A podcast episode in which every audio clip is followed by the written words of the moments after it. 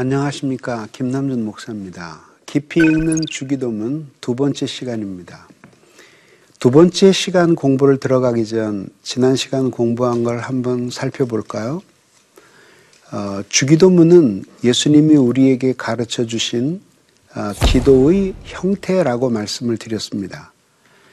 이 주기도문 안에 예수님께서 당신의 생애 이 세상에 이루고자 하는 기독교 공동체의 모습이 담겨 있고 그것은 곧 신약 교회의 이상이기도 하고 하나님이 이 세상을 창조하고 그리스도를 통해 구원하신 계획을 성취하려고 하는 위대한 구도를 보여준다고 말씀을 드렸습니다. 주기도문이 크게 세, 네 토막으로 나뉘는데 어, 기도의 대상이신 하나님, 그리고 하나님을 위한 간구, 우리를 위한 간구, 마지막 하나님을 향한 찬송으로 나뉘어진다고 말씀을 드렸습니다. 지난 시간에는 특별히 하늘에 계신 우리 아버지여 라는 구절 중에서 계신에 대해서 말씀을 드렸습니다. 하나님은 존재하신다는 사실을 지난 시간에 말씀을 드렸고 이것이 우리의 모든 기독교 신앙의 기초가 된다는 사실을 여러분들에게 가르쳐 드렸습니다. 자, 오늘은 두 번째 시간입니다. 이제 이 두 번째 시간에는 하늘에 계신이라고 하는 말씀을 중심으로 여러분들에게 우리의 기독교 신앙의 기초에 대해서 말씀을 드리려고 합니다. 하나님이 어떤 분인지를 어, 그 묘사하는 수식어가 많이 있지만 어, 그러나 예수 그리스도께서 기도를 가르쳐 주시면서 사용하신 수식어가 바로 하늘에 계신이라는 용어였습니다. 여기에는 상당히 깊은 신학적인 그리고 철학적인 뜻이 들어있다는 사실을 우리들은 먼저 명심해야 합니다. 누가 보더라도 하늘이라는 이 단어가 하나님의 존재의 초월성을 나타내 보인다는 것에는 이견이 없어 보입니다. 그렇지만 여기서 예수님이 말씀하신 하늘에 계신이라는 의미가 무엇인지를 제대로 이해하기 위해서는 당시 유대인들이 가지고 있었던 하늘의 개념에 대해서 살펴보아야 합니다. 유대인의 하늘 개념은 그 몇 가지 나누어서 생각해 볼 수 있는데요. 우선 어, 우리가 가지고 있는 신약 성경의 원전인 어, 헬라어 성경에는 이 단어가 그 하늘들이라고 복수로 나옵니다. 다시 말해서 그 하늘들 안에 계신이라는 뜻입니다. 바울의 시대와 유대 민족의 고대 시기에는 하늘을 여러 개로 구분하는 그런 생각들이 유행했습니다. 하늘이라는 의미를 가진 히브리어 단어가 샤마임이라고 하는데 히브리어에서 쌍수형이라고 말합니다. 이렇게 두 개, 쌍둥이 혹은 젓가락, 바퀴, 안경알 두 개 이런 거를 표현할 때 이제 쌍수를 사용을 하는데요. 그래서 이것이 복수이기 때문에 그 헬라어에서도 복수 표현이 생겼다고 주장하는 사람도 있습니다. 하늘이 세 부분으로 이루어졌다는 견해에 따르면 대기층의 하늘, 즉 새들이 날아다니는 하늘, 별들이 있는 하늘, 그 다음에 하나님이 계시는 무한한 혹은 영적인 하늘로 이루어졌다는 것입니다. 실제로 시편에서는 이렇게 말합니다. 어, 시편 68편 33절에 하늘들의 하늘을 하나님이 타고 다니신다라는 표현이 나옵니다.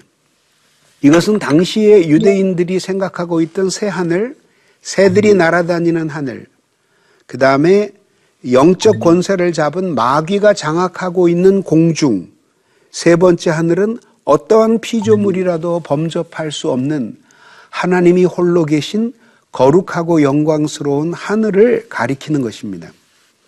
아, 예수 그리스도께서도 마태복음 23장에서 이렇게 말씀하십니다. 너희 아버지는 한 분이시니 곧 하늘에 계신 이신이라고 말입니다. 이것은 그 하나님은 그런 점에서 모든 만물들 위에 너무나 뛰어나신 전적으로 구별되는 분이시기 때문에 어, 초월적인 존재로서 하늘에 계시다는 묘사를 하고 있는 것입니다. 그렇지만 하나님은 어, 그 모든 만물들 위에 뛰어나 하늘에 계시지만 그 모든 하늘들을 또한 다스리시고 이 땅을 통치하시는 하나님이시라는 사실을 우리는 염두에 두어야 하는 것입니다. 그래서 유대인들에게 있어서 하늘은 곧 하나님과 동의 어였습니다. 그들에게 하늘로부터 온다라고 하는 말은 곧 하나님께로부터 온다라는 말입니다. 이렇게 말합니다. 요한의 세례가 어디로부터 왔느냐? 하늘로부터냐? 사람으로부터냐? 이렇게 물을 때 이 예수님의 말씀의 핵심 역시 요한의 세례가 하나님께로부터 온 것이냐 혹은 사람의 권위로부터 온 것이냐라고 하는 질문이었습니다. 이러한 이해는 이스라엘 백성들에게만 고유한 것은 아니었습니다. 세상 대부분의 나라들이 그 기원을 하늘에서 찾았습니다. 그래서 많은 왕들이 자신을 하늘의 아들, 천자라고 불리기를 원했으며 스스로를 하늘이 보낸 사람으로 자리매김해서 문 나라와 이웃 백성들과 구별된 자신의 민족의 독특성을 말하고자 했던 것이죠. 자, 그러면 이제 하나님이 하늘에 계시다라고 하였을 때 이것은 하나님과 우리 사이에 근접할 수 없는 무한한 질적인 차이를 보여줍니다. 철학적 용어로 말하자면 하나님은 인간에 대해서 전적인 타자라고 하는 것이죠. 깊이 있는 주기도문 2강. 오늘의 첫 번째 포인트. 주기도문 중 하늘에 계신 하나님이라는 표현은 우리가 하나님을 어떤 존재로 생각해야 하는지 알려주고 있습니다. 우리가 이 구절을 정확히 알기 위해서는 당시 유대인들이 이해하던 하늘의 개념을 살펴봐야 합니다. 헬라어 성경에서 하늘은 그 하늘들이라는 복수 표현이며 유대민족의 고대 시기에는 하늘을 여러 개로 구분하는 관념이 유행했습니다. 그리고 유대인들에게 하늘은 하나님과 동의어였습니다. 그래서 그들에게 하늘로부터는 하나님께로부터라는 의미였습니다. 즉, 하나님은 우리의 아버지실 뿐만 아니라 창조 세계와 만물을 초월하여 계시는 위대한 분입니다. 그러면 인간을 포함한 피조 세계와 하나님 사이에는 어떤 관계가 있을까요? 하늘에 계시다는 의미를 우리들이 먼저 생각하기 위해서는 어, 첫째로 하나님이 피조물과 구별된 분이심을 보여주는 것입니다. 시편 19편에서 시인은 이렇게 노래합니다. 날은 나라에게 말하고 밤은 밤에게 지식을 전하나 언어도 없고 말씀도 없으며 들리는 소리도 없으나 그의 소리가 온 땅에 통하고 그 말씀이 세상 끝까지 이르도다. 하나님이 해를 위하여 하늘의 장막을 베푸셨도다. 라고 말입니다. 다시 말씀드려서 하나님은 모든 세계를 초월하여 존재하시지만 모든 세계는 하나님의 예술 작품과 같기 때문에 초월에 계신 하나님의 흔적을 묻히고 있다는 것입니다. 그래서 하나님이 구별된 존재이십니다. 그래서 그리스도인의 사명은 이 세계에서 하나님이 창조하신 이 세계 속에서 하나님의 거룩한 신성의 흔적들을 찾아내고 찾아낸 것들을 잘 연결해서 하나님이 어떤 분이신지를 세상에 보여줘야 되는데 이것을 정확하게 해석하기 위해서 필요한 것이 성경이에요, 성경. 그래서 이 성경을 통해서 자연의 세계를 올바르게 해석하고 여기에 지식들을 체계화해서 세상에 알려줌으로써 모든 사람들이 하나님이 온 땅과 만물 위에 초월하신 분이면서도 이 세계 속에 계시다는 사실을 어, 이 모든 만물들이 그 하나님 안에 있다는 사실을 보여주는 것이 사명이다 이런 이야기입니다. 이 세계 안에서 하나님이 살아계신 증거를 아무리 많이 보여준다고 할지라도 이것들과 하나님 사이에는 여전히 무한한 격차가 존재해요. 저는 앞으로 어, 곽광받을 어, 산업 중에 하나가 로봇 산업이라고 생각합니다. 어, 현대 속에서 살아가는 외로움이나 이, 이런 것들을 달래기 위한 용도로 로봇을 사용할 것이라는 거죠. 그래서 단순히 힘든 일을 대신하는 기계로서뿐만 아니라 이제 인간과 서로 교통할 수 있는 능력을 잃어버린 사람들이 로봇과 함께 교통하면서 사는 세상이 될 거라고 봅니다. 자, 그렇게 될 때에 어, 아주 정교한 로봇이 나와서 그래서 인공의 인공지능이 이 인간의 지능을 앞지를 수도 있을지 몰라요. 그렇다고 할지라도 여전히 이것은 로봇을 만든 인간과 로봇 사이에는 제작자와 생산된 물품이라는 차이가 존재하는 것처럼 하나님과 이 세계도 역시 구별될 수밖에 없다라고 하는 것을 보여주는 것입니다. 자, 하늘에 계시다는 의미의 두 번째는 거룩하신 하나님이시라는 사실을 보여줍니다. 우리가 잘 쓰는 말이죠. 거룩하다라고 할 때. 근데 사실은 이 거룩이라는 말 자체가 형용사입니다. 그래서 이거, 이걸 이렇게 쓰면 안 됩니다. 그래서 명사로 쓰고 싶으면 거룩함이라고 이렇게 해야 됩니다. 그런데 거룩하다라고 하는 것이 무슨 뜻이냐면 세상적인 것의 반대가 아닙니다. 여기서 거룩하다라고 하는 말은 크게 두 가지 의미를 가지고 있습니다. 하나는 어, 존재 에 관한 것이고 두 번째는 도덕에 관한 것입니다. 그게 무슨 뜻이냐면 하나님이 거룩하시다라고 할 때 첫 번째는 존재에 있어서 하나님이 모든 피조물들을 초월하신다는 뜻이고 또 거룩하시다라고 할 때 또 하나의 의미는 하나님은 도덕에 있어서 인간과는 비교되지 않게 완전하신 분이시다라는 것을 보여줍니다. 자, 하나씩 설명을 드리겠습니다. 우리가 아, 비록 신앙이 없는 사람이라고 할지라도 알프스나 에베레스트 산 같은 곳에 선다면 그 웅장한 자연을 바라보면서 자신이 정말 하찮은 인간이라는 사실을 생각하게 될 것입니다. 그런 이유가 무엇 때문일까요? 바로 그런 모든 자연의 장엄함, 자연의 그 위대하고 끝없는 그 유장함 그 속에 하나님의 흔적이 묻어 있기 때문이에요. 그걸 보면서 인간은 아주 숭고한 어떤 마음의 감정을 느끼게 되는 거죠. 하나님이 거룩하시다라고 할 때 이것은 하나님이 모든 피조물들을 초월해 계시다는 사실을 보여주는 것입니다. 이것이 바로 인간에게 인식될 때 인간은 이 앞에서 자기가 아무것도 아닌 아주 미천한 존재라는 사실을 고백을 하면서 부복하게 됩니다. 이게 뭐냐면 어떤 감정이냐 하면은 하나님의 무한하신 존재 앞에서 떨리는 감정이에요. 떨리는 두려움이에요.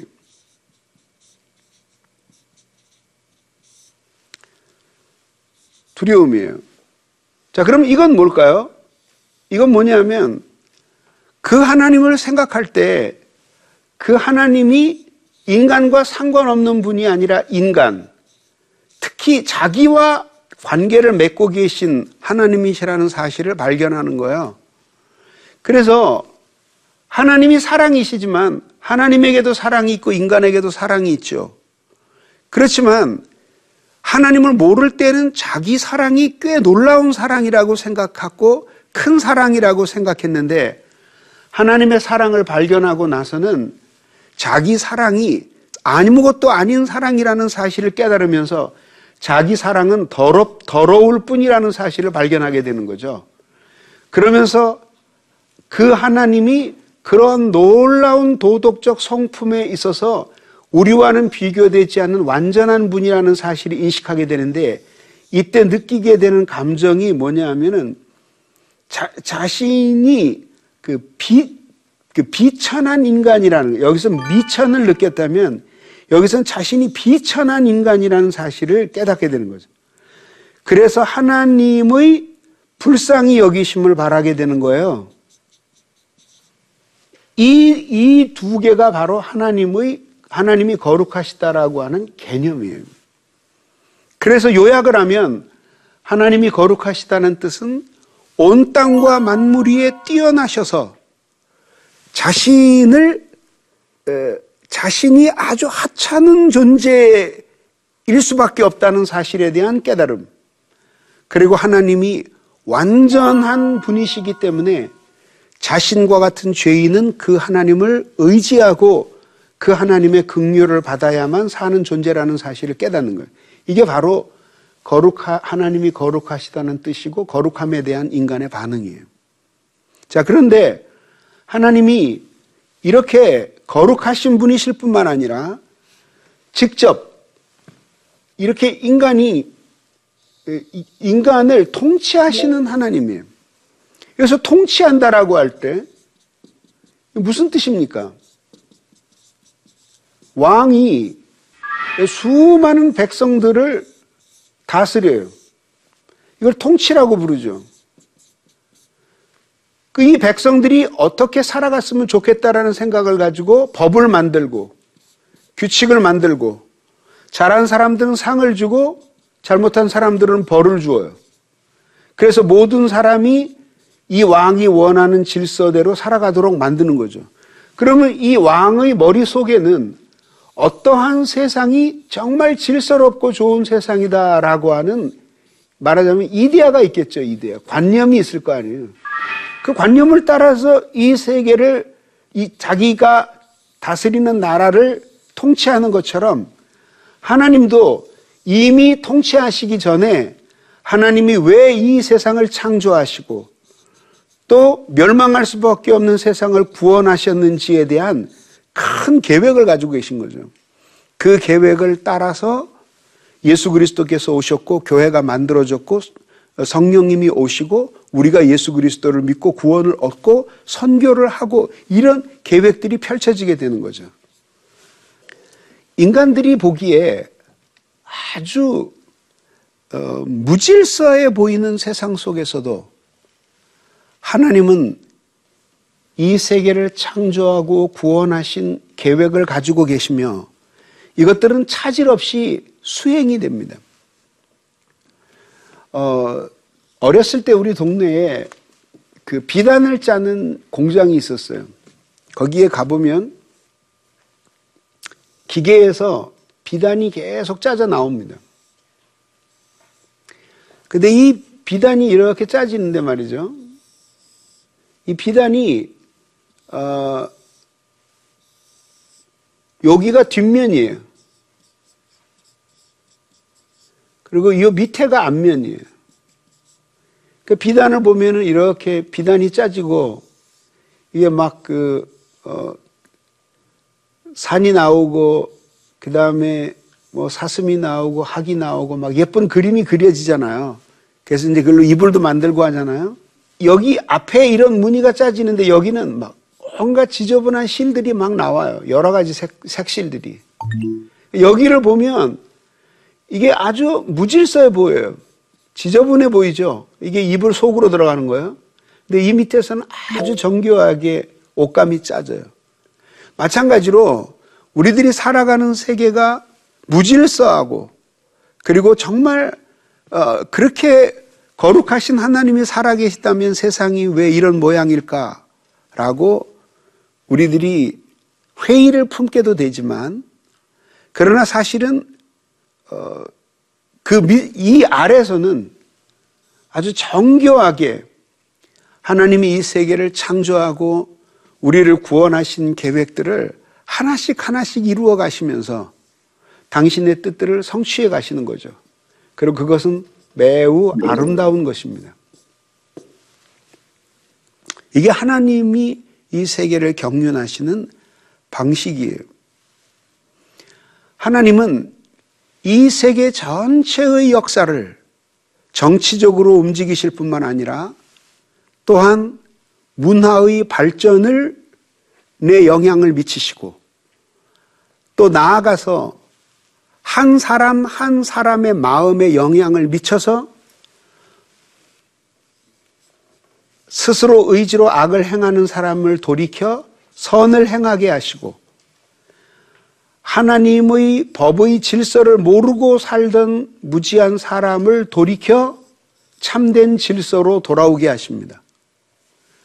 아름다운 것이 무엇인지를 모르고 살던 사람들이 추하게 살다가 참 하나님의 아름다움을 발견하고 질서 있는 아름다운 생활로 돌아오게 되는 것도 하나님이 그들의 마음에 영향을 끼치시기 때문입니다.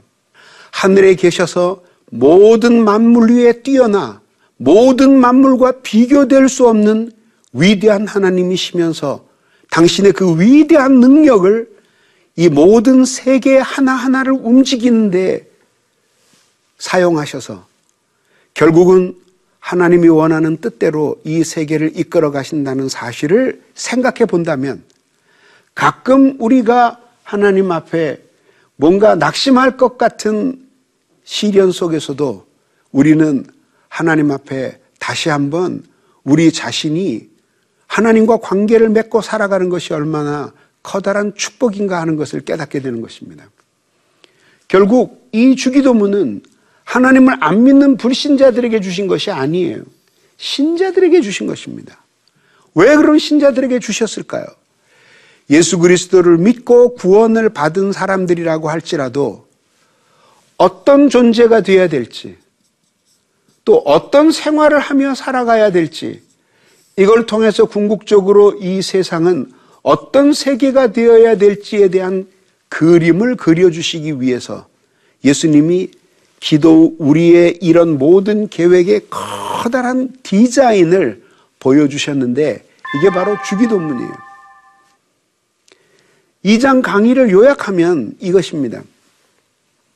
하나님이 하늘에 계시다는 의미는 모든 만물들을 초월하여 계신다는 의미이고 그렇지만 그 하나님이 하늘에 계신 분으로서 위대한 권능으로 그 모든 하늘들을 다스리고 이 땅도 통치하신다는 사실을 의미하는 것입니다.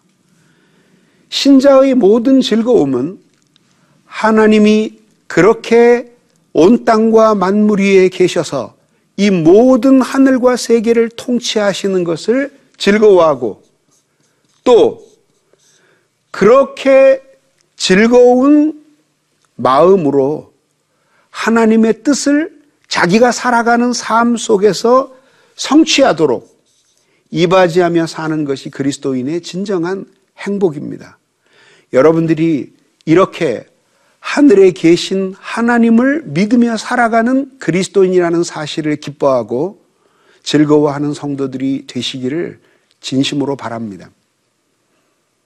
오늘 강의는 여기까지 마무리하고요. 다음 시간에는 우리 아버지라고 하는 이 말씀이 무슨 의미를 가지고 있는지를 생각해 보도록 하겠습니다. 다음 시간을 통해서는 우리가 온 땅과 만물 위에 높으신 하나님이심에도 불구하고 그 하나님을 어린아이가 자기 아빠를 부르듯이 친근히 할 수 있는 길이 무엇이고 또 그렇게 살아가는 것이 그리스도인의 얼마나 큰 행복인지에 대해서 살펴보므로 주기도문 전체에 대한 전망을 갖고자 합니다. 함께 해주셔서 대단히 감사합니다. 감사합니다. 깊이 있는 주기도문 2강. 오늘의 두 번째 포인트. 하나님은 하늘에 계신 하나님이십니다. 즉, 하나님과 피조 세계 사이에는 무한한 질적 차이가 있습니다. 그리고 하늘에 계시다의 의미는 세 가지로 나눠집니다. 첫 번째, 하나님은 피조 세계와 구별되시는 분이십니다. 두 번째, 하나님은 존재적으로, 도덕적으로 거룩하십니다. 세 번째, 하나님은 모든 피조 세계를 다스리시고 창조하신 목적대로 살아가게 하시는 분입니다. 주기도문을 통해 하늘에 계신 하나님과 친밀히 교제하는 여러분 되시길 기도합니다.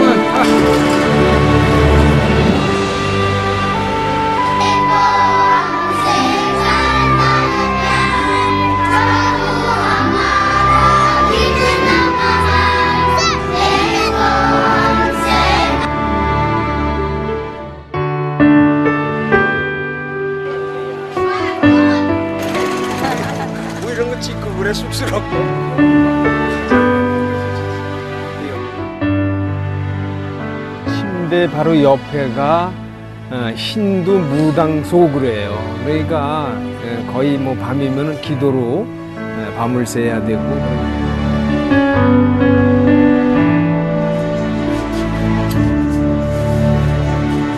나이로 보면은 이제 젊은이들보다는 이제 천국 갈 날이 좀 가깝잖아요. 그러니까 이제 준비도 좀 절실해요.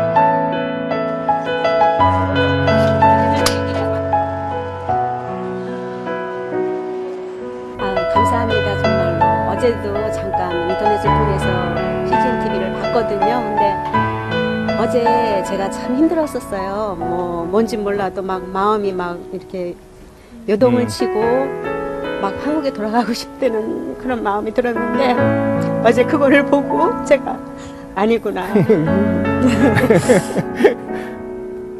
하나님이. 여기를 보내신 목적이 있을 텐데 그래서 어저께 CGN TV를 보면서 어, 그걸 다시 느꼈고 앞으로도 그 텔레비를 보면서 제가 이제 힘들 때마다 그걸 보면서 많은 도움을 받, 받을 것 같고 그렇게 하겠습니다.